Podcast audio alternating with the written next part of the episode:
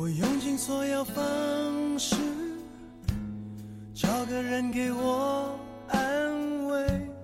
度过寂寞的黑夜。我问守护的天使，也许他能够体会这无助让我。或者说，在这个旅途当中，就是在我们人生的旅途当中，会有一个问题一直困扰着我们，就是我是谁，谁是我，或者我是什么，或者什么又是我。还能相信谁？用多少天？呃，无家可归，他说的，那你是不是 homeless？然后他回答说，我不是 homeless，我是 houseless。少伤痛的心还在不离开身边？用多少谎言去掩饰彼此的不完美？我我都问他了，我说既然就是说不好的性格更容易成功，那我们还搞心理健康干什么？那不是教育孩子，我也很紧张啊。我到底是让他发展健全人格了。我到底是让他发展健全人格呢，还是让他就是勇攀成功的高峰呢？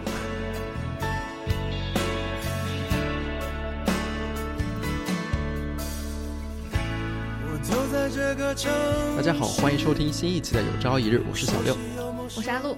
我是玉林，今天我们要从一个纪录片《人生第二次》开始说起。这个纪录片我们三个人都有看，然后看前三集的时候我一直在哭，不知道你们两个是什么感受？就从第一集一直哭，然后第二集也在哭，第三集也在哭，每每一集的哭点我都是不一样。第一集可能是那个孩子被拐卖以后，两家人团聚，嗯，就是哭中带笑。我我先说一下那个笑的成分吧，主要是就是被拐卖的那个儿子的母亲，我觉得她非常的心理强大。嗯，儿子在跟他说，就是我的养父那边我要去照顾的时候，嗯然后这个妈妈就说：“对，亲家那边确实是要去看的。”然后他说到亲家这边的时候，我就扑哧一声笑出来了，因为他把那个养父的关系就看到是一个亲家的关系，就是这个儿子在他们那边就相当于是女儿嫁到那边那种感觉。我觉得这种感觉是我第一次听说，然后也感觉特特别的新奇和贴切。嗯，然后看到那个时候的时候，就在哭中扑哧带了就笑出来了。嗯，那玉林呢？你看这一集的时候，是不是也一直是 憋着不让自己哭？第一集对我最大的感受啊，就是嗯同一件事情，然后从不同的视角来看。对，是三个视角。对，刚开始是从他的生父母的角度去看，嗯然后是从他那个被拐卖的儿子的角度，嗯，然后最后一个是从警察的角度。对我觉得纪录片好像就是有这样的拍摄手法也很少见哦，我觉得非常妙。嗯对。然后我在期待，这是不是他们这八集里面都会有一个手一个手法？但是实际上只有第一集是没有，后面没有。对，嗯只有第一集是有这个三个不同的视角，而且三个哦不同的视角真的是每个人都有自己的辛酸故事吧。嗯，尤其是第二个是以儿子那个视角的时候，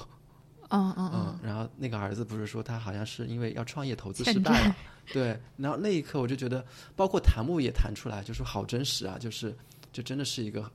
就是一个很很不幸的一个家庭里面，但是遇到了很多不幸的事情，都集中爆发在同一个时刻。我是看到那个他们家里面是开了一个相当于小的哎对嗯。小饭馆儿，然后他妈妈就说这么多年一直都在这里开餐馆，也不舍得搬走，也不舍得就是说去干其他的，因为他认为就是孩子被拐走的那个年纪，肯定是有印象自己家里面有这个小餐馆的，他就就是心里面他一直会有一种隐隐的期待，就是也许孩子会记得这个小小餐小饭店，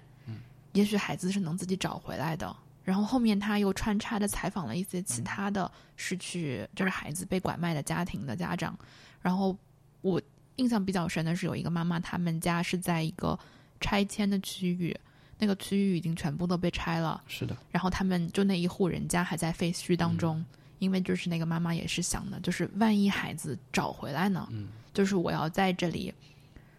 让孩子找回来的时候能找到我。嗯老早之前我记得看三联，他们讲的是一个失独的主题，就是有一些是呃孩子去世了，就比如说因因为一些病疾病啊或者意外啊，嗯，孩子去世了，就独生家庭的，失去独生子女的嗯家庭，然后有一些是孩子被拐卖了。几乎都有一个情节，就是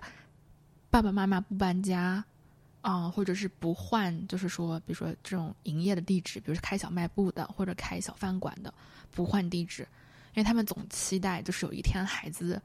孩子万一来这里找我呢，嗯，然后他们就在，比如说一个老破小的房子里面，也许并不是没有能力置换，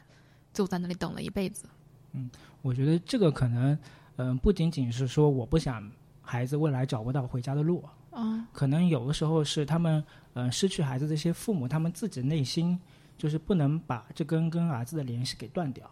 觉得自己搬家了，或者是他们这个小饭馆不经营下去了，他们跟这个失去的孩子之间的联系就断掉了，他们自己变得可能就变得无家可归。共同的记忆点吧，就好比说这个房子这个区域是他们共同的记忆点。那如果我走开了以后，那他跟儿子的共同记忆点就消失了。嗯，我在看这个纪录片第一集的时候，然后我就自己会脑补，假如那个被拐卖的孩子是我，我会像那个魏卓一样这么开朗吗？我觉得可能会啊，因为你其实并不知道发生了什么，然后新的家庭其实对你也没有不好。但我那时候感觉就是我能确定我妈会像就纪录片里面那个妈妈一样，就是一直的守护着一个地方在等我，或者说在不同的城市里面奔波在找我，但是我不确定我自己会像魏卓一样那么的开朗。我觉得不能说魏卓开朗吧。嗯，第二幕里面从魏卓的角度去看这看待这个问题，也是有很多苦恼跟无可奈何的。嗯，然后他不是有一幕是他上了那个呃从湖北老家回广东的那个，就是车发动了以后，他看着呃自己的生母生父就是在那边跟他招手，然后他上车了，车门一关，然后他叹了口气。这个叹气的背后隐藏了他太多的一些情绪了，就是他的情绪是非常复杂的，他不能说他就是偏向于哪一边，其实他偏向于哪一边都是错的。嗯，在这个悲剧后面有很多很复杂的情绪，其实他有很多无奈。嗯我觉得其实从孩子的视角来说，就是如果我完全带入一个孩子视角来说的话，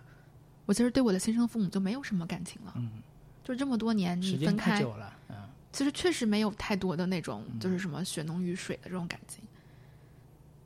嗯，但这样说又显得好像很冷血。但是我是非常就是我尝试代入的时候，就会觉得我知道你们存在，但是好像就已经和我很遥远了。其实就是从孩子的角度来看父母的时候，和他父母看他的时候，其实完全不一样的。这种情感的浓度差的太多了。嗯所以在这两个视角对比的之下，就感觉这部纪录片看完以后，就各种心酸，就是特别复杂。在这种悲欢离合面前啊，你很难说是哪一方对，哪一方错。就刚才我们聊的是第一集，那第二集讲的是一个摆件。摆件，我在我现在回想起来，就是我不去看我记的笔记啊，我我到底哭的是什么东西？就是小孩子一路在奔跑，然后那个体育老师一直在后面跟着车，就是激励他们，就是很简单一个动作，就是一直在奔跑，然后一直在鼓励，一直在奔跑，一直在鼓励，然后我就为这个老师真的好帅啊！超级帅，就是为什么颜值也可以这么高？很多那个留言区的人就是说，感觉就是流行偶像剧里面的男主角，真的真的很帅，而且他后面有一段他写字字也很好看。嗯。哦，而且他虽然是个体育老师，但是他那个文字的表达能力以及语言能力，嗯太温暖了，就是能激励孩子。嗯嗯，就是孩子们真的是，我能想象，就孩子们在得知就是老师可能要跟他们分开的那几个星期吧，嗯。那种嚎啕大哭，嗯。那种不舍，嗯，尤其有一个小女孩就是就是特别生气的说：“老师，你还有事儿吗？”嗯，就是，然后白天就说你想干啥？那个小女孩说睡觉，就因为小女孩以为就是老师要离开他们去照顾她的小孩子了，对对对，嗯，他就拿出了一种非常防御的态度。，对。然后当白天说给你们十分钟的时间整理行李，跟我回去，然后那一瞬间，那个小女孩的他表情就变了，孩子都哭了。，对，嗯就是我觉得。对，那那一刻确实让人就是心里面就是很揪心，因为这些孩子们，呃，大多数都经历过或多或少被抛弃的这种，就是从小被家里人不是说真的不要这个孩子了，但是可能把他丢在农村啊，作为一个留守儿童啊，和爸爸妈妈分开啊，和自己的主要照护人突然的这种就是说离开的这种，算是一个创伤性的童年经历。所以当他们再次面对这样的情况的时候，其实其实他是会唤起你那种童年的那种曾经和主要照护人分开过的那种痛苦。所以你就能看到，这么每一个孩子都非常的害怕，非常的紧张，就是。他们应该是把他们送到河南的一个学校去了，嗯，然后在那边他们就是每天都在数日子，正常的上课，然后回到宿舍就开始数，老爸什么时候来啊？会不会不来了？嗯，哦，就是真的太真实了，就是孩子们心中的那种，就是害怕被抛弃的那种恐惧，和你想到这些孩子，他可能是大多数都是经历过这样的这样的情景的，嗯。其实你说老爸对他们凶不凶？一每天都让他们跑这么远的路，那肯定是凶的呀。嗯，但相比于被抛弃，他们可能更需要的是有一个人在惦记着他、照顾着他、激励着他。虽然老爸就是一直在让他们跑步，做他们可能有些人也不是真的想跑步吧，但是至少有一个人是惦记着我的，他会去照顾我跑步、生活这些事儿，这总比被抛弃的感觉要好太多了。我觉得我印象比较深刻的一幕就是那群孩子在就是在河南那个学校里面上夜自习，嗯，然后他们在念念好像古文，嗯，然后这个时候爸爸回来了，从背后慢慢的走上来，嗯，然后那群孩子就是边读着书，然后眼泪就边哗哗哗的下来了，但是他们并没有正眼看老爸，嗯，而是感受到老爸从背后踱步上来以后，他们感受到了爸爸回来了，然后他们就眼泪就一下子。哗就流下，我觉得那一幕对我印象就是非常的深刻。嗯，就现在说起来，感觉眼眶也会湿。润。对我已经湿了，就是那一幕就感觉啊，因为那时候老爸老爸是跟他们一起读的，嗯，对。就他们听到他的声音了，啊，听到他的声音从背后就是慢慢的传上来的时候，就感觉啊，我的背后有那个很温暖的、有光亮的东西，就开始慢慢照进我的心里了，就会有这种感觉。对，所以说我在看第二集的时候，我就想我自己为什么要哭？就看那个跑步的那个动作，就一直在哭，就感觉自己可能真的是年纪大了。啊其实就是他那个跑步的训练强度，对于有些很多年纪比较小的小朋友来说，强度还挺大的。嗯，然后但是每一个孩子都是，就是说，哪怕是在强撑呢，都还是在坚持。嗯你就会觉得他们其实确实是伸出手，牢牢的握住了这种这个就是命运给自己的第二次机会。对他们可能是把老爸当做他生命中的第二根，就是能抓住的一个救命草。嗯然后里面有一个孩子，我觉得就像这一集里面的另一道光一样，他叫小金子，对他，他就说，是他的不是说很哲学。对，很哲学。我喜欢我自己的想象力，但是我不喜欢自己的命运。然后他还不是写了一首歌嘛？世上只有妈妈不好，没妈的孩子像个宝。小金子他其实还说了一句话，他好像是在爬在爬到一棵果树上的时候，他说：“呃，世界上有很多种人，一种像黑煤炭一样，一种像白巧克力一样。对但是他说，你是如果是一颗白巧克力的话，你就会被大家吃掉；对，但是如果你是一个黑煤炭的话，你是藏在地底下的，就是安全的活在那边的。嗯所以，呃你，在白巧克力，你在上面就是被人吃了，然后变成了一坨屎。对。所以对他来讲，他可能就是有很多也很多自我安慰的这种机制，就是我可能已经长期在地底下这种生活有黑暗，但是嗯。在这种黑暗下面，我可以自我保护起来，我也是一种安全的状态，嗯。就形成了这种自我保护的机制。嗯。所以在这种情况下，可能慢慢的就是他可能自己能够说出一些我们成年人都觉得挺有道理的一些哲学性的东西、嗯哲学性的话语。嗯，所以我觉得小金子可能在这部片子里面，可能是给我带来的第二道光。嗯小金子那种哲学语录，我真的希望他以后一直能保持着而。且他画画画的也很好。对嗯哦，嗯，就是千万不要被我们这些社会经历事件以后，他的那些能接触世界的语言的那些器官给关掉。就是又有哲学性，然后又有艺术性。就是我看这一集的时候，其实心里面非就是非常非常被这种孩子们身上最最原始的这种生命力和他们能够知道这是自己的第二次机会，并且牢牢的、紧紧的抓住这一次机会的那种力量，就是所打动。然后这也让我想到，嗯，就是之前就是你看，像现在我们大多数城市里面的家庭，父母都很为嗯自己的孩子做打算，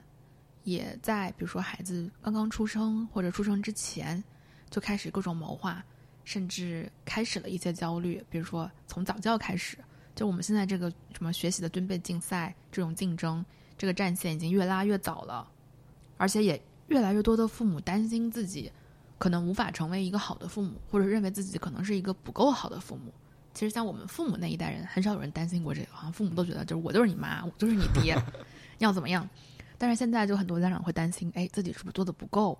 自己是不是做的不好？哎，我要是能，比如说给我孩子更怎么样，就更好了。你看人家别人家长怎么怎么样？呃，当然这个焦虑一方面是好的，因为它推动了很多父母就是自省自己的做法，并且就是啊积极的学习和做一些就是更好的调整。但是当父母过度的担心，因为自己做的不好，所以影响了孩子不好的时候。这其实是一种巨大的自恋，嗯，因为在这个假设之下，你其实是完全认为孩子是一个没有自生能力的人，孩子自己是没有力量的，他是依靠你的，只有当你足够好的时候，他才能足够好，而就是，就是这个这一集里面这些小朋友们就能足够的向我们展现，就是他们并不需要他们父母足够好，在他们有一个合适的土壤的时候，这些种子仍然能够发芽，并且能够茁壮的成长，嗯。我又想到了小金子的一首诗，他说他以前是一棵柳树，然后原来是待在一个地方的，后来就被人移栽到了另外一个地方，嗯，然后那边就有人养养育他，然后说谁对他好，谁就是有点再生父母的感觉啊，嗯，我其实，在看这一集的时候，就是看第三集的时候，我就一直在和第二集来回这样在想，到底是，呃，小朋友在。童年经历了早期创伤，去为自己的人生奋力拼搏的时候，面对的这样的挑战更大，还是在一个成年人已经走在人生道路，可能就是说接近中段的位置了，突然失去了所有拥有的，面对的挑战更大。我一直在想，就是到底是小的时候，小的时候的这种打击对一个人的影响更大，还是说？明明我已经什么都有了，就是当时对，因为第三季讲的是一些遇到意外变成残疾的这些，嗯，好像都是都是那一集好像都是男男性对，才对受访者主人公是何华杰，嗯，然后就是不是这个就是呃纪录片的主人公是他一起出去四川老自驾的，对对对，一起出去自驾那些伙伴们，有一些他就是说有有孩子有老婆，嗯，然后但是就是出了事故之后就和他们都分开了。就等于就是你已经有，比如说一个，呃，一定的年纪，然后有工作、有家庭、有甚至有子女，然后也有手有脚，突然就全部都失去了，就好像又回到了零，甚至连手脚都没有了。那回到零的话，手脚至少是出生的，就是配置，对吧？我就在一直在想，就是到底 哪一个更难？都很难，没有一个是轻松的。嗯。小朋友可能他一开始就如果遭遇了一个意外，那他都是没有体会过就正常人的生活应该是怎样的。那像何华姐，她就说，她就说，她虽然遭受了意外，但是她还是希望别人跟她像正常人一样来对待他。他实际上内心是抗拒跟那些残疾人做朋友的，因为跟残疾人做朋友就好比是一面自己的镜子，就是你可以从残疾人身上看到何华姐她自己。那个样子，但是实际上他还是没有勇气去面对自己是一个残疾人的面一个人，所以他还是说，如果可以选择的话，他还是愿意跟正常人多交朋友。嗯，然后嗯，好像评论里也有说，就是何华杰后来有采访说，大家都希望从我们身上获取正能量，但你们才是正常人啊，应该是我们残疾人向你们正常人那边获取正能量才对啊。我是看前两集，就是眼泪是在眼眶里打转，但是没有掉下来。然后再看第三集的时候，就是憋不住了。荷花就是在那个冰雹下来的时候，我彻底忍不住了，就眼泪哗哗哗的下来了。嗯那一幕就特别有趣，就那些骑友想让何华姐能够尽早的独立，不要不要再靠妈妈。特别是她连那个不能自主的坐上那个轮椅嘛，所以他们想办法让她能够。早一点自主独立，能够脱离妈妈的保护，所以他们把妈妈就是支开，然后让何华杰自己能够呃坐上那个轮椅。嗯，然后就在这个时候，就天上下了下着特别大的冰雹。嗯，就电视里面展现出来，就是试了无数次都不能坐到那个轮椅上。这嗯这一集的那个导演啊，嗯就是他实际上比何华杰还要年纪小，嗯嗯，然后他说，就是拍那个瞬间的时候，他就是心里一直在控制自己，不要去帮他，不要去帮他。然后何华杰不嗯是也有很说了很多脏话嘛，是在鼓励自己，也是在释放自己的情绪。然后那个分级的导演就是说，那些脏话实际上比冰雹给他的力量、给他的打击还要大。我其实感受到最大的是，就是一个 role model 能给人的力量有多少，就包括呃何华杰作为这一这一个单集里面的这个主角吧，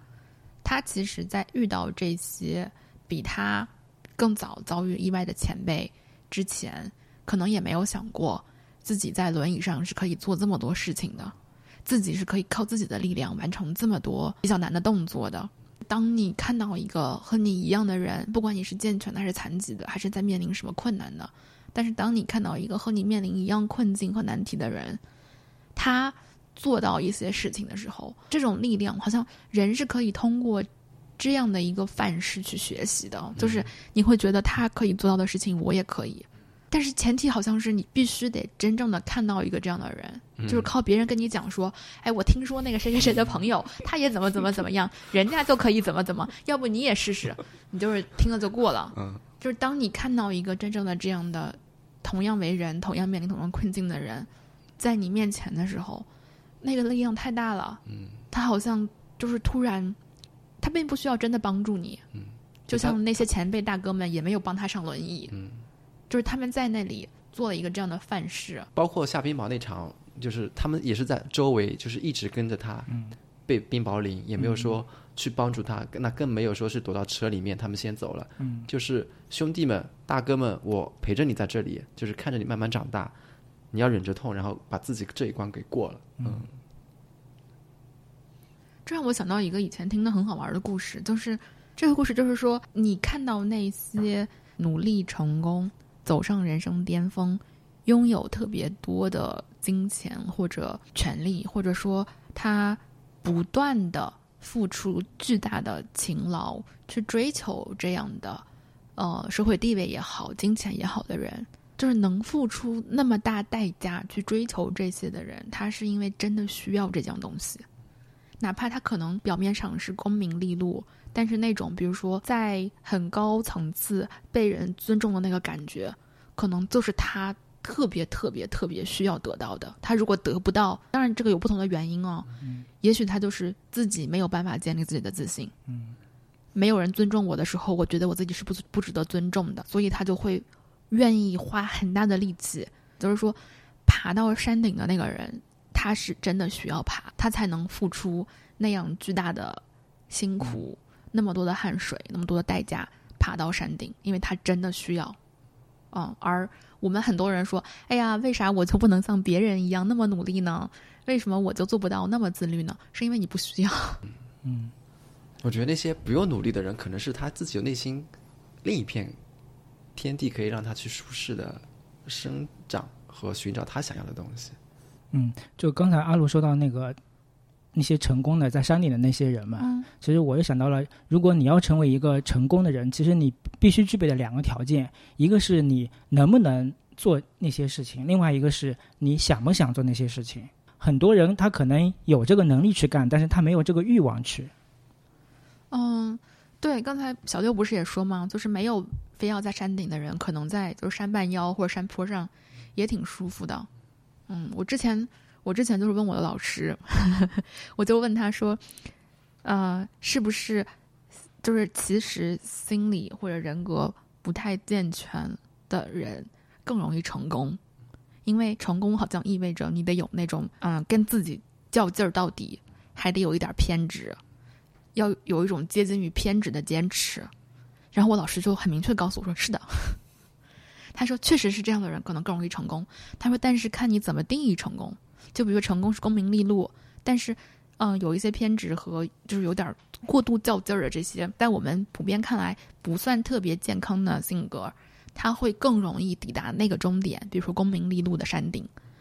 可是问题就在于，他抵达了之后，他可能并得不到快乐和满足。嗯，然后他说，我我我都问他了，我说既然就是说不好的性格更容易成功，那我们还搞心理健康干什么？那不是？那我说我这教育孩子我也很紧张啊，我到底是让他发展健全人格了。我到底是让他发展健全人格呢，还是让他就是有攀成功的高峰呢？后来我老师都跟我说，就是当你发展出更健全的人格了之后，你其实更明白，你自己要的是什么？是的，哪样东西是让你快乐的？就是也许你没有跟别人去抢占那个成功的顶峰，但是你知道哪样东西是让你真正快乐的，你是可以活得更舒展的。嗯嗯，而且我觉得人格的话，比方说你有一个人成功的到达了一个顶峰，但是如果你的人格本身是有缺陷的话，你掉下来的也会更快，摔的也会更粉碎。其实我觉得现在这种例子啊，在身边太多了。真的吗？有这样的八卦吗？给我讲一个，就是一个人，一个人可能是单位里面有没有，咱俩共同认识的？那有个的话，你可能也有一面之缘吧。就就是那个人可能是公司里面的优秀员工，但是可能没过两年他就已经被双规了。我已经嗅到了八卦的气息，我们现在马上闭麦，你们给我讲这段好不好？你正在收听《有朝一日》，这是一档由三个好朋友阿路、玉林，小六，一同发起并制作的播客节目。这档节目是我们人间观察、好奇心探索、挑战观念和自己的音频记录。如果你喜欢我们的节目，希望你可以在 Apple Podcast 给我们五星好评，也可以在爱发电为我们用爱发电。如果喜欢这期节目，欢迎你把它转发给你的好朋友一起收听。若你希望和我们建立更多联系，可以在微博搜索“有朝一日播客”找到我们。祝你收听愉快。上一个系列叫做“人生人生第一一次，嗯。然后这个系列这个系列叫“人生第二次”嗯。我之前就是有一个微信，微信上面有一个小程序，是一个游戏叫做“人生模拟器。嗯”，它就是每一局你都可以选几个条件，就是你设定好的，比如说呃颜值超高，或者是富二代家庭，剩下的它是一些随机的。然后它就会飞快的，就是你一点开始，它就飞快的出来，什么五岁你怎么了，十岁你怎么了，然后叭叭叭叭叭，一直到你死。所以这个游戏的你的参与，其实就是在最开始点设定的时候，嗯，就是哪些值你要加几个点，哪些值你要扣几个点，因为那个点数是有限的，嗯，所以你要考虑这些点数怎么分配。如果人的生命是有无数次的，然后每一条生命开始之前，你都有一个机会，这样给自己分配点数，你会怎么分配呢？我觉得一开始的时候，我们肯定是想尝试那些自己渴望已久的配置，嗯。比如说，啊、富二代，嗯，啊、高颜值。官宦家庭，什么我是公主出身，然后叭叭叭叭叭叭叭，可能这样重复几次之后，你就会发现这个游戏越来越无聊，嗯，然后你会变得越来越大胆，呃，你会在其中让更多的随机性参与进来。我在想，如果这样一次一次一次循环下去的话，到最后你会放弃设置，你会让它变成一个纯随机的游戏，那不就是现实生活吗？嗯，但是你这个假设，你看你刚才在表述的时候，你也是说从好到随机这么一个过程吧？嗯，嗯，就是很少有人会说我一上来就随机。也许你就已经，也许在这这次的声明之前，你已经活了一百次了呢。这次就是你已经玩腻了随机的那一次。嗯就是阿路刚才这个，其实我最近也在想，就是如果我有自己选择重新来过一次的机会啊，我还会不会选择当时我做出的一些选择，我会不会去改变？但是我现在回过头去想，可能我重新来一遍的话，不管我现在来看我这个选择是对还是错的，我有没有后悔，我还是觉得我重来一遍，可能还是会选择那个选项。就是那个选项是你在当时的情境、当时的情绪之下，那不管是你被迫做的，或者是冲动做的，但是你重新来过一次，你还是会那么选择。我对我自己以前做的选择，可能有些会觉得后悔啊，但是我从来不会说现在来责怪自己，说你当时为什么会这么选择，因为我觉得当时的我做这些选择，就是基于当时的情绪，当时最优的一个嗯选项。我不是这么想哎，我会觉得就是即使有一些我现在知道我可以有更好的选择的选择，我仍然认为如果我没有这走这些弯路的话，你是我不会到。今天的。每一条弯路都有它的意义，就像我上期节目说的，就是什么毕生所学，只为此刻的时刻。就是如果你没有做那些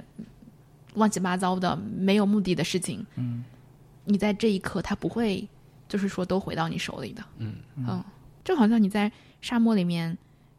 没有人走过，然后你是一个小小的游戏的 NPC，然后你在上面走了一条路，走了一条路，走了很多乱七八糟没有目的的路，然后但是在某一刻你想找到自己的路的时候，发现哎，以前你自己踩出来的一些路，它用上了。嗯，对，这个就像让我想到了那个最近我看了《老人与海》的这个小说嘛，故事情节是非常简单的，就是讲了一个呃古巴的一个叫圣地亚哥的老渔夫，他已经有五十四天没有打到鱼了，所以镇上的一些渔夫都嘲笑他，说他运气差呀，就是呃技能退化，就看不起他。但是他自己觉得到五十五天肯定能打到鱼，所以他五十五天他果然就是钓到了一条大马林鱼，特别大。当他好不容易把这个大马林鱼给捕获的时候，他的这个血腥味又引来了很多鲨鱼，所以他又不得不花了三天三夜的时间，就是跟这些鲨鱼搏斗。当他又返程回到渔港的时候，他的那个大马林鱼只剩了一个骨架。这么一个过程来看，就感觉他做了那么多，付出了那么在外面打鱼这么折腾了这么多天，甚至付出了生命的代价。最后回来其实也是空空空手回而回，就有点竹篮打水一场空的感觉。到底这个有没有意义呢？嗯，其实后面当他回到家里的时候，他的一个小徒弟，呃，小徒弟的爸妈其实也看不起他，因为他已经这么多天没打到鱼了，所以他让他这个小徒弟已经去呃别的家里面去做一个嗯帮工了。嗯但是这个小徒弟是非常佩服这个渔夫的，嗯所以他立马就回来帮他倒咖啡呀、帮嗯跟他聊天，给他给他宽慰。然后镇上的人，包括一些呃来这旅行的人，看到这个特别大的一幅骨架在那边，其实背后也是一种很尊敬的态度，就是他虽然没有把整条鲜活的鱼打回来，但是他确实把这条鱼给打回来了，他又重新得到了大家的尊重。嗯表面上看他是空手而去，空手而回，但是得到的其实不仅仅只是这个骨架而已。对你这让我想起之前我们在聊读书的那一期话题的时候，阿鲁也是说过，我读了那么多书，我又忘了它，那我真的是读了吗？其实就是那个洗刷的过程是可能在我们那个读书的瞬间更重要的，相比于结果而言，嗯。然后好像也是阿鲁跟我说的吧，就是说我经常会跟他说，就是有时候我觉得我不知道应该怎么选择，但他会说，你其实你选择一直都有，一直都在。你只是不改变的话，你只是还没有到那个你想改变的那个份上。嗯嗯，我觉得这句话虽然我还没怎么改变，但是一直在我脑海中盘盘旋着。而且其实你那个，你虽然没有做出那个选择，但是你心里面已经选了那个选项，你已经知道的。嗯，你可能是迫于社会的压力或者是其他的种种，你没有做出那个选择，但是你心里早已经选做了那个选项。啊，你说到改变这个，我想到一个，最近上课刚刚听老师讲，就是比如说心理咨询这个，它不是呃咨询每次你要付费，然后都要付几百块钱，其实这个价格单价是不算低的。那就是说我能不能不收钱，或者是把这个钱降得非常便宜啊，来增加客流量？那他就是说，其实这个费用的最合理的设置是设置到你你的目标人群差不多会有一点犹豫的价位。嗯，它既是一个筛选机制，也是一个让来访者自己心里面做决定的门槛。就是说，你要真正有决心改变的人，才会愿意支付一个让他稍微有一点犹豫的价位。嗯，而他在支付这个价格的时候，其实自己在向自己内心也发起了挑战。嗯嗯啊，因为就是在咨询室里面发生的事情，其实是非常不愉快的。嗯，在里面你要聊的其实是那些你最不想聊的话题，你最痛苦的是你自己要把自己就是这种已经结好的伤疤抠开的一个过程。其实大多数的人是没有勇气面对的，所以就是说这个门槛的设置，就是让来访者在来走进咨询室之前来下这个决心。我们前期其实也聊过，就是《瞬息全宇宙》里面，嗯。杨紫琼扮演的那个妈妈，她是通过这种平行宇宙的跳跃来拓宽人生的选择的可能性。嗯。她通过一个个场景，就是说，如果我当时没有出国，或者我当时选择了就是学太极拳，或者我当时选择了从影，嗯。或者我甚至跟一个找了一个女朋友谈恋爱，就是通过各种不同的选择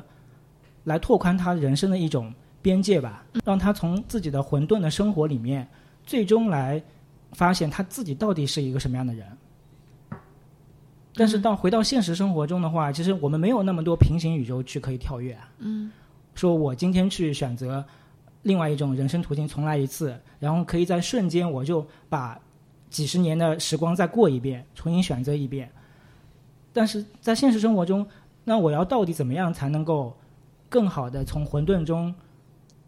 找到自己，能够选择一条更好的路径呢？哎，我觉得就是说到那个瞬息全宇宙，它其实就有一种像我们今天说的，这是开开始聊的那个呃纪录片，它是人生第二次。嗯，其实瞬息全宇宙就有一种就是人生 n 次。嗯嗯，然后我觉得瞬息全宇宙就是它这个里面涵盖的这种面向，就 aspects 太多了，就是多到已经就是说，当你想说这个电影的时候，你不知道要先从哪一条线开始嗯说。然后看最逗的一个，就有人说，它展现的是一个 ADHD 的现实生活。ADHD 就是多动症，嗯，就是你脑子里面有太多的想法。然后你就自己带路了。对对对，然后本 ADHD 患者就就立马就觉得哦，好像是哎。然后我觉得这个是我看过的最最简洁清晰的一句话影评。它展现太多议题了，比如包括可能 ADHD 是一个，然后爱和虚无是一个，然后后面又会有比如说一个女性议题，就是一个妈妈如果不是妈妈，她的人生有多少各种可能性，又是一个。我觉得它里面就是这部电影本身就像一个混沌宇宙一样，它里面蕴含的东西太多了，以至于你想就是开口讨论他的时候，会发现就是这个毛线团的可以抽的那个线头，嗯太多了，然后你就陷入一种我从哪里开始，嗯 嗯，导演好像本身就是个 ADHD 的患者吧？真的吗？嗯，哦，不过确实好像说 ADHD 特别适合搞创作，我最近发现就是在 B 站有有很多 UP 主是流浪区的 UP 主，他们可能就是在现实的混沌中就抽离不出来，然后他们会相当于是自我放逐去流浪。嗯，就是有很多我看到像什么徐云流浪中国啊，就是他是自己骑行，他说的这种应该是那种像以前的什么穷游啊，什么那种，穷游就是自己骑行或者走路，然后穿越一些无人区啊，哦或者是一些很偏僻的地方吧。现在不叫穷游了，叫流浪。就是对就带着大家去旅行。嗯，他也不是旅行，他就是一种自我放逐的态度。嗯，他可能就是通过这种流浪或者是自我放逐，来更加认清自自我吧。也不仅仅是说一定说通过这一次流放就能认清自己，嗯至少是给自己多一种可能性。原来我可以在流放路上产生这样的花朵。然后今天我在那个呃流浪区不是录录音之前，我又看了一遍那个《无依之地》。啊，然后我第二次看了这部电影的时候，就感觉哇，真是拍的太好了。就原来我是囫囵吞枣的就看了一遍剧情，但是今天看就是看到了很多细节。就是这个女主角最后其实也是一种自我放逐，就是她是因为他们那个老老家那边的一个工厂破产了，所以整个跟这个产业相关的全部都给驱散掉了，所以她不得不背井离乡。然后她的老公也因为患癌症过世了，她最后就是弄了辆房车，然后也是相当于一个流浪区的 UP 主一样去流浪嘛。嗯。然后在这个流浪途中就发生了很多的故事。嗯。刚开始的时候，就是她碰到在一个超市里面碰到了老乡，然后那个老乡有几个小孩跟他也是比较熟的，因为他原来做过代课老师的。呃，小孩子就问他，他说：“你是不是呃无家可归？”他说的他你是不是 homeless？然后他回答说：“我不是 homeless，我是 houseless。”啊他只是没有一个实体的一个房子，嗯，哦，但是不是说他没有一个家？然后它里面有一个画面，我觉得真的太美了，因为它呃镜头语言就是非常唯美的。然后他其实去到很多一个美国的一些国家公园吧，嗯。嗯。然后有一个画面呢是他是在一个国家公园里面，嗯、高呼他自己的名字，就他哦对着一个森林就是喊自己嗯自己的名字。然后还有一个画面呢，就是他赤身裸体的在一个呃国家公园的一个池塘里面，就是裸泳，然后嗯。把整个人就舒展开，漂浮在那个、呃水池上面。然后那个场景，我就觉得，可能只有在跟自然的那种贴合的情况下面，他可能把自己过去的一些烦恼跟对故人的一种感怀，就是抛开在脑后。然后只有在这种环境下面，他心无旁骛的，这个时候才能静下心来，能够做到自己跟找到自己的一个方向。可能在现实生活中没有《瞬息全宇宙》里面杨紫琼的那种功能，但是可能只能通过很多种方式来帮助自己，就是完成呃整个更加丰富人生的一种展现吧。好像人人在这个世界，从我们小的时候出生开始，就是呃开始学一些东西，比如说认识这个是话筒，这个是水杯，这是云，这个是雨，这个是水，这个是火，然后开始学一些更复杂的东西，比如说微积分、经济学，再开始学更加复杂的东西，比如说在这个世界上和各色各样奇怪的人打交道。但是好像在这一切的学习当中，最后的目的都是一样的，就是。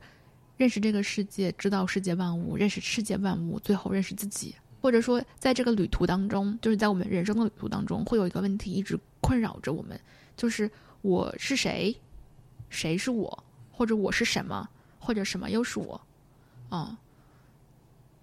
就是但是你要先，比如说知道世间万物，知道这些，通过这些最基础的学习和理解，然后慢慢的才能。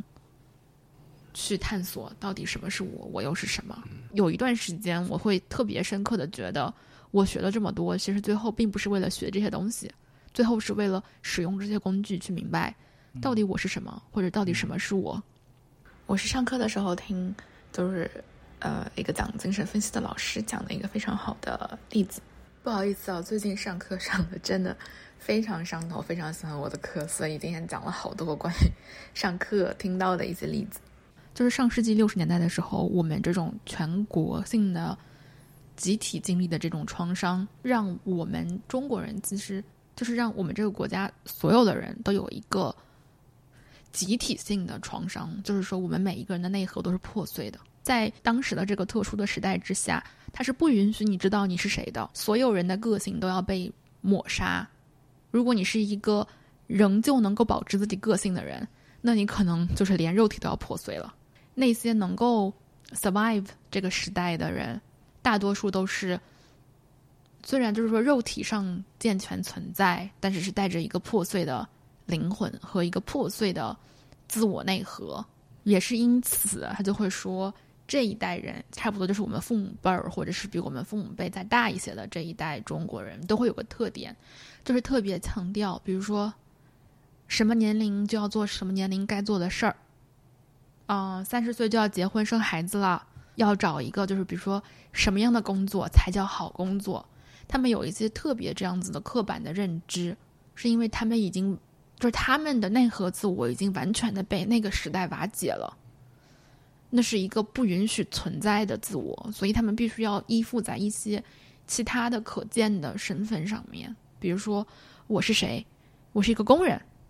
我是谁？我是一个人民教师。我是谁？我是一个，比如说为人民服务的党员，就是他们的自我已经和这种体制所分配他们的身份牢牢的粘合在了一起。因为如果不粘合在一起，他们就会发现自己是支离破碎的，他就没有办法存在。而一个人为了存在，必须要发展出来一些自我保护。这种自我保护就可能是你的父母现在催你，二十五岁了还没对象。他其实就是那些东西是一个保护他的东西，因为他的他们的内核已经被破坏掉、粉碎掉了。因为当时是不允许你知道什么是自己的，你只能知道什么是集体。就是我我是听那个讲精神分析的老师，他就说，就是现在我们很多年轻人可能有一些觉醒的意识了，就是想要去找寻自己，想要去探索，但是你发现你不会，你想，但是你不会，而且也没有人教你，你也没有觉得周围有其他人会。很多人陷入这样的迷茫，就是因为这是一个集体性的创伤，或者说，虽然每每国家的人都在，比如说年轻的时候会面临这样的困惑，但是好像我们的这种集体性更强。嗯嗯。而且我觉得最近几集其实我们也都谈到一个宏大叙事的环境下面。嗯。上期也提到了这个宏大叙事嘛。嗯。在这种环境下面，我觉得它的一个站位就不一样。嗯。他会从一个居高临下的角度去看待事情，比方说发生了某个战争，这个战争对你而言其实隔得很遥远，但是你会自我代入，你是一个侵略者或者是一个英雄。为什么看电视剧的时候这么多年看电视剧，自己代入都是男一或者女一？就明明自己应该就是男三、男四，或者是因为如果呃在真实的情况下面，大多数都是芸芸众生，受伤的肯定是自己，但是你会通过这种事情，你就自我把代入成一个。绝对的英雄，或者是一个高高在上的一个那个人的角度去看待这些事情。我觉得越容易带入这种主流叙事的，和越容易带入这种就是说什么强势这一方角色视角的人，越是那些就是越容易这么做的人，嗯越是那些自己可能目前尚未找到自己到底是谁的人。然后最近又有一个让我嗯不是特别想得通的一个事情，就是小学生们都唱《孤勇者》这首歌。因为我那天在下面遛弯儿的时候，听到一群小学生在唱，他们走了之后，我就也在唱。然后现在不是有很多官方就是来解惑吗？就是为什么小学生都喜欢《雇佣者》这首歌？我刚刚也去看了一些，就他们怎么是怎么认为这件事情的。那我觉得，如果从小孩子的角度，他们肯定说，因为这是英雄联盟的主题曲啊。他就说什么是英雄主义？就是对于平凡人来说，平平凡凡却努努力力为生活拼搏，这就是英雄主义。因为很多无名英雄，所以这些无名英雄的事迹就感染了小学生。你这感觉特别像一个什么宣传稿？这就是官方的呀。他说，超越了歌曲本身，成了一种小学生的集体符号，在民族灵魂的深处闪闪发光。但是当我天哪，我们这期节目得到了升华，我把你这个剪在片头。但是去看《为孤勇者》，其实背后的词作者啊，也是挺感人的一个故事。作词者其实叫唐田，他做了很多很有名的歌曲，你们一听就知道。因为他当时一毕业是进了湖南广电的，然后做超女，所以像唱的响亮，就是他作词的，就想唱就唱，要唱的漂亮，就这个就是他作词的。然后像周笔畅的笔记，呃，张靓颖的如果我们爱下去，然后还有最近的无名的人，还有人世间的主题曲，都是他填词的。哦，他为什么能写出这个孤勇者，包括这些他自己的经历肯定也很丰富吧？他自己的经历是非常特殊的，因为当时在一二年的时候，他他患上了鼻咽癌，然后他当时就感觉我在三十多岁就患上了这个，感觉是不治之症，会命运会这么凄惨。他自己坚持就是说我一定要活过我父母。嗯。后来他妈妈知道了一个事情，然后当时不是浙江卫视有一个节目嘛，叫《中国梦想秀》。嗯。然后他爸妈就上了这个节目，在这个节目上面，他们想圆了女儿的一个梦，因为唐田是非常喜欢陈奕迅的，嗯，然后他们就在那个朗读了他刚刚填词的一个就是《孤勇者》这首吗？不是孤勇者，然后想让陈奕迅来唱，嗯合作嘛，当时是没有完成这个梦想的。然后时隔十多年之后，其实这首《孤勇者》正是他们两个人的合作，就是唐田是填词的，然后那个陈奕迅是原唱，对原唱唱了这首歌。十多年以后，他们又跨越了这个时间，去帮唐田去完成了这个梦想。嗯，孤勇者背后其实没有那么多宏大的叙事在里面，他其实就暗藏了他自己的一些跟病魔斗争，包括他这一路走来的一些辛酸，包括他的一些体会。其实他是关注一个个体为主的一个歌曲，对，但是可能我们解释的时候呢，就是解释成另外一一一个一条路径，嗯，然后小朋友唱的时候，可能也只是因为，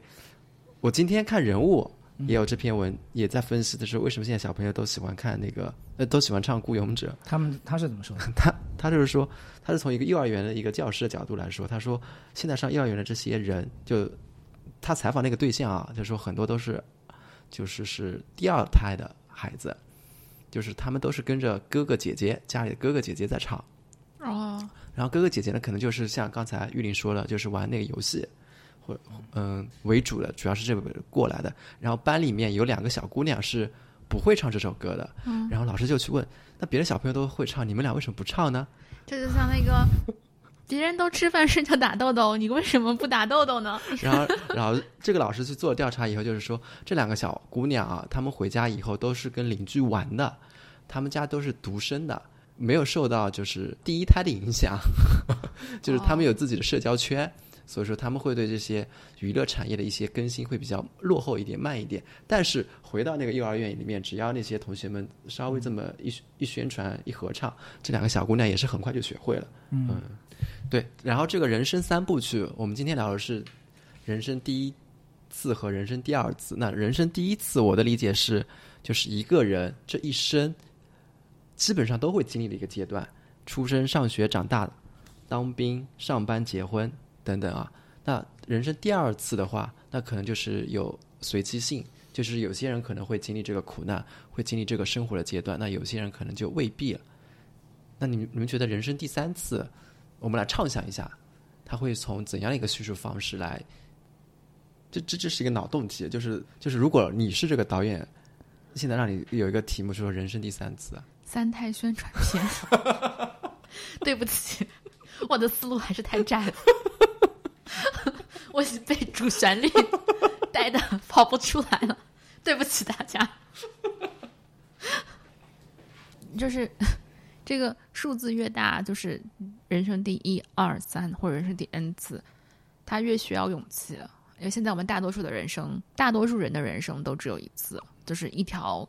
一条直线线性的往前走，很少有人折返，或者当你折返重启的时候，会被定义成一种失败。你看，像第二次，其实大多数人也是经历了一些，也不能叫苦难吧，但是反正不是说特别振奋人心的好事儿的感觉。可是事实上，又有谁规定人生只能是线性前行的呢？我来说一下，如果我现在比如说有个项目要说人生第三次怎么做，原来你想好了才来问我们我我没有想好，我我我压根没有想好，因为你们刚才都在说人生第二次是跟苦难有关的，我觉得人生第三次可能跟苦难是没有关系的，就是一个人是很平平淡淡、普普通通的，他也会遇到自己很多的烦恼，也很多的问题，然后他会从他这种无聊的生活中，那，会发现自己的一些探寻。就是我这个无聊的人生应该怎样的会变成有料？就像我们之前聊过，就是就是欧美影视剧，他们会讲那些很简单的一些生活琐事，然后拍出来很精彩。就我觉得可能会往这个方向去慢慢的拓展，拓展自我的那些有待发现的一些新的可能。那我们那个吧，跟节目组打个招呼，下次来拍一下你吧。对对。怎么样从平淡的生活中找到有聊的生活？好。那如果想联系我们的话，发送我们的邮箱啊。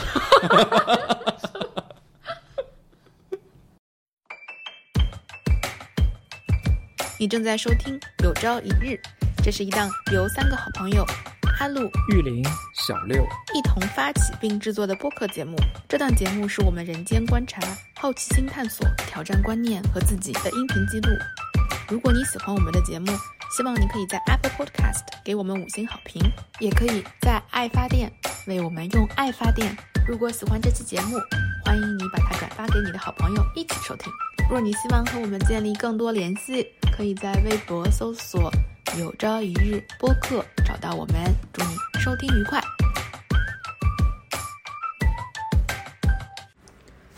行，那我们今天还有最后的一个录制环节，就是暑假，暑假到了。就是想进行一些各式各样的推荐，那我先来吧。我要说的这个，它其实不是一个东西，它是一个课程。我之前是有一次在微博上发过自己在上课，之后就陆陆续续收到很多私信来问我是在哪儿上课，上什么课。然后也有小伙伴问，就是说课程能不能推荐一下？大家对这件事情的关注度。其实是超乎了我的预期的。那我前段时间一直都是在简单心理上上他们有一个 SEED 的课程，就是 S E E D。呃，对于我来说，这个课程其实是我的一个尝试，因因为我之前就是有想法想要走专业的心理咨询受训的路线，但是自己内心又还没有那么的确定。我觉得简单心理的这个 SEED 课程，它就是这样一个桥梁式的课程。这个课程它是线上的，然后时间也很灵活。它从时间长度和内容上来说都还算挺合适的。内容是从这种最最最基础的理论起步，就是真的是零基础起步，非常的扎实。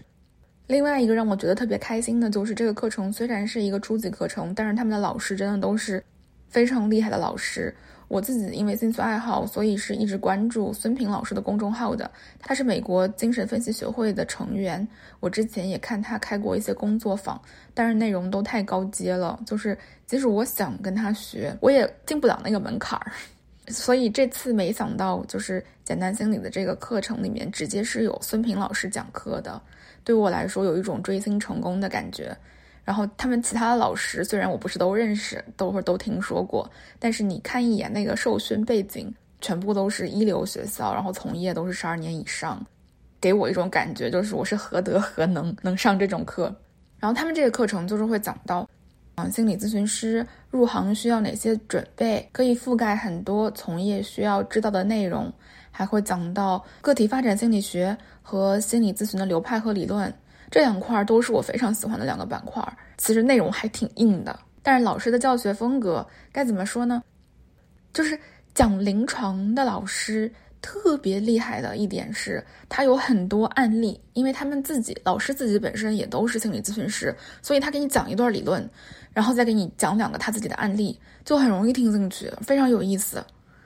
然后我其实一直都对临床心理学特别有兴趣，所以我早些时候我其实在得到买过武志红的课，后来买过陈海贤的课，但是已经 N 年过去了，这些课我都没听完，所以其实有人督促。和有人一起这两件事儿，我觉得在这种在线学习当中还挺挺关键的。简单心理这个课，他们其实是有一个小小的学习社群的，就是大家在一起。然后，当你懈怠的时候，可能会发现，哎，别人在发一些新的资料，别人提供了一个新的视角，所以就会不太容易掉队。毕竟线上课最大的问题就是，啊，买了就等于学了，和稍后再看就是再也不看。我自己是觉得，就是受益还挺大的，而且它这个就非常真心的说，它的这个价格和时间半年的这么一个课程的时间设置，我觉得对于大多数人来说，不管是从经济上还是精力上，还是属于一个可以承受的范围。所以，如果有小伙伴有这方面的想法的话，确实可以关注一下这个课程。呃，我要推荐一个是暑假了，大家很多人来杭州玩，但是杭州有一个比较。冷门的一个景点，它叫做高家花园，真的没听过。对，然后它的开放时间，大家听听好了，一定要听清楚，是只有工作日才开放，工作日的九点到十一点半，以及下午的两点到四点半，大家只有工作日才能去那边免费开放。那这个高家花园是 是怎样一个景点呢？它是由晚清时期安徽籍的一个富商叫做高义成，他作为。私人别墅购置并扩建了这个花园，嗯，他是杭州通义工纱厂的一个老板，据说他是顺一点儿哦，他是杭州通义工纱厂的老板，据说他是李鸿章的远亲。然后这个花园呢，主要是一个非常典型的一个江南园林的一个特点。前几天我刚好晚上去散步的时候有经过，但是它因为没有开放，所以说我非常可惜。晚上散步你散的有点远，所以说希望那些来杭州旅游的人可以在工作日。挑个时间去看一看这个高家花园，看一看里面到底有多神秘。嗯，所以你到底去过没？没有，我只在外围走过。所以说，希望我们的听众朋友们可以走进去看一看。因为你没有机会在工作日的这个时间段出去玩，是吗？那我就推荐一本小说，叫《老人与海》吧。其实它故事是非常短的，就是我们今天也谈了苦难选择，包括自我发现。呃，自我选择这些经历嘛，它其实也提到了，就是人怎么样来看待失败，呃，看待看上去一无所获的人生到底还有没有存在的意义？嗯，呃，那它里面有这么一句话，他说，嗯，不过我得记住一点，人不是为失败而生的，一个人可以被毁灭，但不能给打败。嗯，在这部小说里面，其实这个老渔夫有很多梦境，最后当他回到家的时候，他梦到了狮子，这个狮子就。代表了他对生活的一种向往跟追求。呃，刚才我们提到了人生第二次里面很多故事，包括第二季里面的那些小朋友，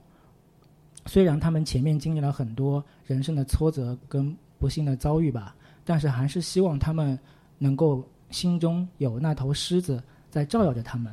就是有不同的阳光可以带到他们的生活中去。以后的人生，呃，路漫漫，其实还是有很多期待跟憧憬的。